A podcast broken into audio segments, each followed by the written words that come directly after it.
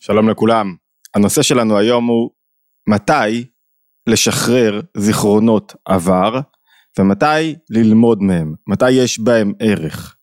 הרבה פעמים אנחנו כלואים בזיכרון העבר שלנו. האופן שבו אנחנו רואים את העבר, או ניקח דוגמה שהיא מאוד פופולרית, האופן שבו אני רואה אדם מסוים משפיע על איך שאני מתנהג כלפיו, איך שאני מקבל אותו. זה יכול להיות בן הזוג שלי, וזה יכול להיות ילד שלי. והזיכרון העבר, של האופן שבו, יש איזה אירוע בעבר שבו התנהג בצורה כלשהי, משפיע על היחס שלי, לאותו בן זוג, לאורך שנים ארוכות, למרות שיכול להיות שהוא השתנה, התפתח, הוא כבר במקום אחר לחלוטין, ועדיין אני מקבע אותו בזיכרון שלי באופן מסוים. זו דוגמה אחת למצב שבו הזיכרון של העבר סוגר עליי את היכולת להתחדש עם בן הזוג, לראות אותו באופן שונה, ואם אני אומר לו, תשמע, אני זוכר אותך תמיד כך וכך וכך נהגת, מה עשיתי בעצם? שללתי ממנו את הפוטנציאל שלו, את הכוחות שלו, את ההתפתחות שלו. אני אומר לו, רגע, כל מה שעברת ב-עשרים שנה מאז הזיכרון שלי, הם כלא היו, הם לא חשובים. אתה תקוע באותו מקום שבו אני זוכר אותך, וכך אני ממסגר אנשים. לפעמים אני ממסגר את עצמי באופן כזה. זאת אומרת, אני זוכר את עצמי באיזה אופן מסוים עם קושי לדבר מול קהל, אני זוכר את עצמי במקום מסוים עם קושי התפתחותי כזה או אחר, או עם רצון כזה או אחר, עם דבר מסוים שאהבתי, התפתחתי. השתניתי, אני כבר במקום אחר, אני כבר בתודעה אחרת, ועדיין הזיכרון העבר שלי, כשאני נותן לו לכבוש, לצוץ, וזיכרונות באים לידי ביטוי במחשבות. מחשבות זה מקום הגילוי של הזיכרונות, מחשבות זה הרי לבוש לנפש, וכשאני נותן לזיכרון הזה להשתלט לי חזרה על המציאות שלי, אני בעצם מחזיר את עצמי אחורה, אני כאילו מבטל, או נדרש עכשיו מחדש להתגבר ו- ולהשתנות מחדש, וכל השינוי, כל ההתפתחות שעשיתי, כמעט כלא הייתה. למה? כי הזיכרון, אם הוא הופך לדומיננטי, ואם הוא משתלט עליי, מחזיר אותי לאותה נקודה שהייתי בה לפני עשרים שנה, נקודה שבו הייתי מפותח פחות, מבין פחות, בעל כוחות יותר נמוכים, פחות מיציתי את עצמי, פחות התגברתי על קשיים וחסמים שלי. זאת אומרת, מצד אחד, הזיכרון יכול מאוד להוות עבורנו את הכלא, שבו אנחנו עוזקים את עצמנו במצב שבו היינו בעבר, להידח. הזיכרון הרבה פעמים עוזר לי לבחור את העתיד, לדעת איפה נכון, איפה אני יכול להתגבר, מהם הכוחות שלי. הרבה פעמים אדם מכיר את עצמו דרך הזיכרונות שלו. קשה לי כל פעם לשפוט מחדש את הסיטואציה, כל פעם מחדש להבין סיטואציות שונות, ובגלל שקשה לי כל פעם מחדש להבין את הסיטואציה, אני נשען על זיכרונות, אני מתחבר אליהם. יש המון שיטות שמדברות על איך אני בעצם מתנער מזיכרון, מזיכרון לא רצוי. אני בודק בדרך כלל מה הטריגר, מה גרם להתעוררות הזיכרון הלא רצוי, ואז אני, אני יכול במידה מסוימת להתעוררות, לנטרל אותו, לא לתת לו מקום. אבל לפני שמנטרלים זיכרון לא רצוי, לפני שמשחררים זיכרון מהעבר, ובוחרים זיכרונות טובים, שעוזרים לנו בעצם להתקדם, להתקשר, אנחנו צריכים מה? צריכים לברר, האם אני רוצה את הזיכרון, או האם אני לא רוצה את הזיכרון, האם הזיכרון מועיל לי, או שהוא לא מועיל לי, האם יש לו תפקיד, או שאין לו תפקיד. הרבה פעמים אנחנו נוהגים לחשוב שאני, I'm doomed, זהו, אני, אני לא בחרתי את הזיכרונות, הם קופצים לי ממילא. וזו נקודה מאוד משמעותית שמחזירה אותנו לאחת הנקודות הכי חשובות בעבודת הנפש. לאדם יש בחירה על הנפש שלו, ויש לו בחירה על הזיכרונות שלו, ויש לו שליטה על הזיכרונות שלו, והוא יכול לא רק לבחור מה לזכור ומה לא, הוא יכול גם לעצב מחדש את הזיכרונות. כן, זה תמיד כרוך במאמץ מודע. כן, אם אתה מזניח את זה, או את מזניחה את הזיכרונות, אז הם מקפצים בי בלי שליטה שלי. אבל כן, יש לי אפשרות לשלוט בזיכרונות, לכוון אותם, לחדש אותם. לפני כן, לפני שאני מברר, לפני שאני בכלל דוחה זיכרון מסוים, או מקרב זיכרון אחר, מה אני צריך לדעת? את הנושא של השיח הזה, הנושא של הוידאו, איזה זיכרון אני רוצה בכלל לשחרר, ולמה? ואיזה זיכרון אני רוצה לקרב, ולהשאיר, וללמוד ממנו, ולמה? וכדי להבין את זה, אנחנו צריכים לפרוס שלושה מצבי תודעה עיקריים שקיימים כמעט בכל זמן ובכל מקום אצל כל אחד מאיתנו. מה הם שלושת מצבי התודעה הללו? רגע לפני, אני מזכיר לכם להירשם לערוץ שלנו, ערוץ התבוננות, בכל יום התבוננות יומית, מאוד חשוב לנו שתקבלו גם את הסרטונים כשהם עולים, וגם תהיו שותפים למיזם ולפרויקט, ואם אתם לא ביוטיוב, אז בכל מקום שבו אתם מאזינים, תירשמו, וכמובן לשתף, ומי שרוצה העמקה בתורת הנפש היהודית, הספר לפרוץ את גבולות האישיות, נמצא בכל חנויות הספרים, והערה אחרונה זה אפשר להצטרף לקבוצות הוואטסאפ, שם אנחנו מודיעים על לימוד משותף מדי פעם, ושולחים את אמ, סרטוני ההתבוננות היומית. אוקיי, אפשר להמשיך, אמרנו את מה שהיה צריך להגיד. מה הם שלושת מצבי התודעה שעוזרים לי להבין מה הם הזיכרונות ומה התפקיד של הזיכרונות? אז יש מצב תודעה אחד, שהאדם נמצא כרגע ממוקד, מאיר בו אור גדול, מאיר בו אור מסוים, אור הנפש מאיר בו בצורה נכונה, הרמונית, הוא לא חושב על מה יהיה, הוא לא עסוק במה יהיה, זאת אומרת, יש לו תוכנית פעולה, אבל הוא לא חושב על מה עתידי, הוא לא חושב על העבר, הוא נמצא, הוא נמצא ברגע הזה, הוא מתקלל ברגע הזה, זה מצב תודעה שבו כל כוחות הנפש מאירים בצורה נכונה, בצורה הרמונית ברגע הזה, מצב קשה להשגה, מאוד בריא לנפש, והמצב הזה אין לי צורך בזיכרונות עבר, ואין לי צורך בזיכרונות שמנווטים אותי כלפי העתיד, זאת אומרת במצב הזה כשהמחשבה היא מכוונת ונבחרת, אז לא קופצים, זיכרונות, בטח לא ללא שליטה, אלא אם כן אני מנסה להיזכר במשהו מסוים, ואז אני נמצא במשהו הזה. זה מצב תודעה אחד. מצב תודעה אחר, זה שיש לי ריחוק מדבר מסוים, או, והדבר הזה לא קיים כרגע בחיים שלי, ובגלל שהדבר הזה לא קיים כרגע בחיים שלי, בין אם מבחינה סובייקטיבית, בין אם מבחינה אובייקטיבית, זאת אומרת, אני יכול להיות ליד בן זוג, ו... והוא לידי, אבל אני עדיין מרגיש איזה זיכרון של העבר שלנו, כרגע יש בינינו ריחוק, ואני זוכר את זיכרון העבר, את הקשר ההתחלתי, את המפגש הראשוני שלנו, את, ה... את, ה... את הנקודות שבהם היה לנו משהו מסוים, התקשרות מסוימת, והזיכרון הזה מה יוצר? יוצר לי או שצר לי, כואב לי על הריחוק, מהזיכרון, ממה שהיה. זאת אומרת, או שאני זוכר את הטוב שהיה, ואני רוצה לתקן ולהתקרב לטוב הזה, או שאני זוכר את הלא טוב. הזיכרון, הרי מה הזיכרון? הזיכרון מעורר בי רגש, וכשהזיכרון מעורר בי רגש, אז הלא טוב מתפשט, וכשאני זוכר את הלא טוב שמתפשט, אני רוצה להתרחק מהמקום. אני יכול לזכור משהו שעשו לי. הזיכרון של האירוע הוא סובייקטיבי, הוא נתון לרגש, הרגש מקפיץ אותו בעצם, והרגש מזכיר לי את מה שקרה, וכשאני זוכר באמצעות הרגש, אז אם זה משהו טוב שעשו לי, זה מושך אותי למקום מסוים, ואם זה משהו לא טוב שעשו לי, אז אני רוצה להתרחק ממנו. יכול להיות שגם הזיכרון כל כך מוצף אצלי בעוצמה, ו- וכל כך טוטלי, וכל כך דומיננטי, וכל כך כואב לי, שאני גורם לי אפילו לרצות לצעוק, אבל אני לא יכול לצעוק. בפנימיות אין לי כוח אפילו לצעוק, כי הוא כל כך דומיננטי. הזיכרון בחיים שלי, כשאני אומר הזיכרון, זה לא בהכרח האירוע עצמו, אלא זה הרגש שעומד מאחורי האירוע. הרי הרגש הוא המנוע שמקרב או מרחיק. הזיכרון משרת את הרגש, כמו שאמרנו. ויש מצב שלישי, אמרנו שלושה מצבי תודעה, מצב אחד שאני כאן ועכשיו, נוכח ברגע הזה, הזיכרונות לא כובשים אותי, מצב שני זה שהזיכרון גורם לי לריחוק או לקירוב, לדבר מסוים, למשהו שהיה בעבר ואני רוצה מאוד להתחבר אליו, או משהו שהיה בעבר והוא מרחיק אותי ומזהיר אותי, והמצב השלישי הוא משהו שאני רוצה בעתיד, אבל גם משהו שאני רוצה בעתיד, כשיש לי רצון עתידי כלשהו, כשאני חי את העתיד, עדיין, אני אומר לעצמי, איך יהיה כשיהיה לי כסף? איך יהיה כשאני אצליח בבחינה? איך יהיה כשאזכה בתואר הנכסף? עדיין, יש לי איזה זיכרון, או טעם של זיכרון כלשהו, שהוא עליו מיוסד הרצון, שהוא מעורר את הרצון, זאת אומרת, גם השאיפות העתידיות שלנו, מבוססות במידה מסוימת, על זיכרונות עבר, או טעמי זיכרונות, את זיכרון, זה יכול להיות זיכרון אפילו לא שלי, ראיתי מישהו מסוים, איך שהוא חי בחיים שלו, כשיש לו פתאום כסף, ואני אומר, רגע, אז אני זוכר איך שהוא ישב שם עם האוטו החדש, וככה גם אני רוצה להיות.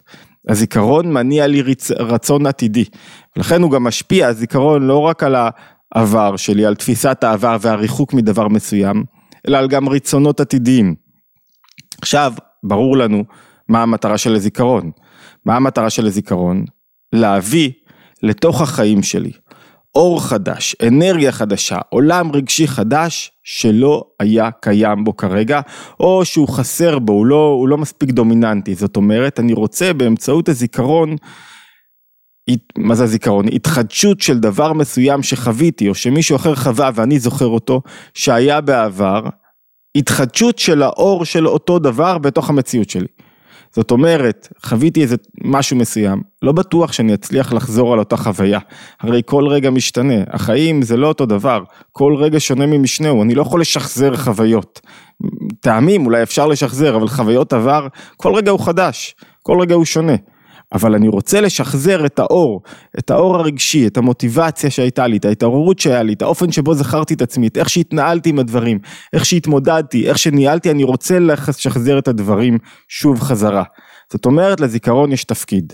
מה התפקיד שלו? להביא אור חדש לתוך המציאות שלי, אור שנקרא לו לא חדש, אור שמתחדש לתוך המציאות שלי, אוי, הייתי באיזה מקום מסוים, ואני זוכר שהיה לי כיף שם, מה זאת אומרת? הרגש שהיה לי שם היה רגש משמעותי, חוויתי חוויה רגשית משמעותית, אני רוצה לחוות שוב את אותה חוויית קירוב משמעותית, לכן אני הולך לאותה מסעדה שוב, כי אני זוכר שהיה לי טוב, ולכן אני לא בוחר בדרך חדשה.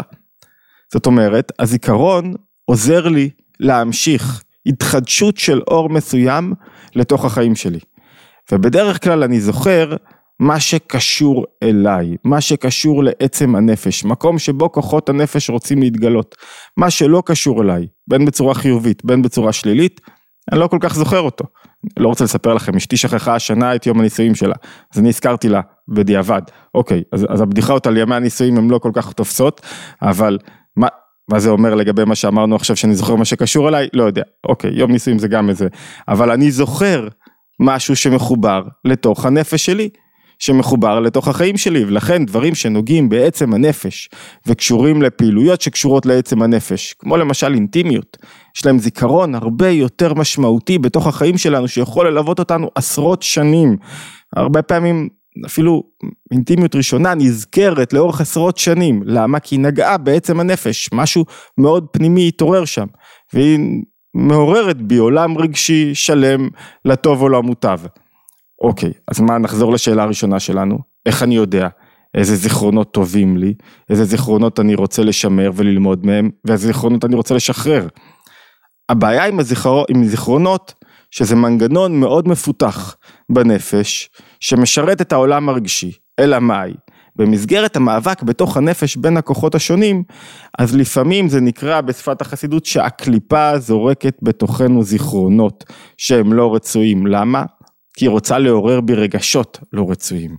זאת אומרת, הרבה פעמים, הכוחות הנפשיים של הקליפה, של הצד השני, של הצד הנפשי שלי, האגוצנטרי שלי, הבהמי שלי, בלשון אדמו"ר הזקן, בא מחבר ספר התניא, הרבה פעמים היא זורקת בזיכרונות, שהם כאילו נוגעים בעצם הנפש, ובאמת יש להם איזו נגיעה פנימית בי, אבל כל המטרה של הזיכרונות, היא לפעול את הפעולה ההפוכה. ליצור בי ריחוק, ליצור בי היעדר חיות, למנוע את ההתקללות, למנוע את ההתחדשות של האור החדש. זאת אומרת, כשאני מקטלג מישהו מסוים בזיכרון מסוים, מה עשיתי למשל? אמרנו שמנעתי ממנו את, ה, את ההתחדשות שלו, אני לא רואה את האור החדש שהוא מביא לעולם, ולכן גם אני לא רואה אותו, אני לא רואה את הבשורה שלו. אתם יודעים מה זה נכון לגבי אפילו ספרים, קראתי פעם ספר שהוא לא היה מספיק טוב של מחבר מסוים, עם זיכרון הספר הזה, שזה בעצם החוויה הרגשית, הלא רצויה, זה עובד גם באופן ההפוך, תפס אותי, אני לא אקרא יותר ספרים שלו, לא נתתי אותו, לא יותר צ'אנס, אני לא מרמז כלום, כל הספרים שלי טובים, כן, תקראו את כל הספרים, אבל אני לא נותן לו יותר צ'אנס, ולהפך, לפעמים אני קורא ספר, יש לי זיכרון חווייתי, רגשי, של ספר מעולה, ספר השני פחות טוב, כנ"ל בכל חוויה אחרת שאנחנו חווים, זאת אומרת, הרבה פעמים דווקא הקליפה, זורקת בנו זיכרונות, הקליפה זאת אומרת הצד הישותי שבי, זורק בי זיכרונות כדי למנוע ממני את הפעולה, כדי למנוע ממני את תוספת האור, כדי למנוע ממני את היצירה. אפשר לראות את זה היטב, שזה בעצם נוגע בנקודה שלנו, איך אני מברר בין סוגי זיכרונות שונים בראש השנה. בראש השנה אחד הדברים החשובים זה, אמר רבא, אומר במסכת ראש השנה, אמרו לפניי מלכויות, זיכרונות ושופרות. מלכויות זה בעצם סדרה של פסוקים שהמטרה שלהם להמליך את הקדוש ברוך הוא בראש השנה. זיכרונות, זה סדרה של פסוקים שמזכירים לי, מי בעל הבית על העולם, ושופר זה המעשה בפועל, איך שאני מבטא את הזיכרון, ו- ושואלים, שואל הרבי הרש"ב, רבי שלום דובר, שהוא שואל אותו בתוך, בסדרת מאמרים שלו, המשך תרס"ב, הוא שואל, למה מתחילים דווקא עם מלכויות? הרי קודם כל, אני צריך לזכור, ואחרי שאני זוכר את מה שרציתי, אני מקבל את העול של הדבר הזה. אותו דבר לגבי הקדוש ברוך הוא, קודם כל הוא צריך לזכור אותי, ואז לאחר מכן הוא ייתן לי מחסדו ומטובו. אותו דבר בנפש, אני קודם כל זוכר משהו, ואז הוא מעורר בי, אני רוצה את הדבר. אז הוא אומר, לא, צריכים לנוע בתנועה הפוכה.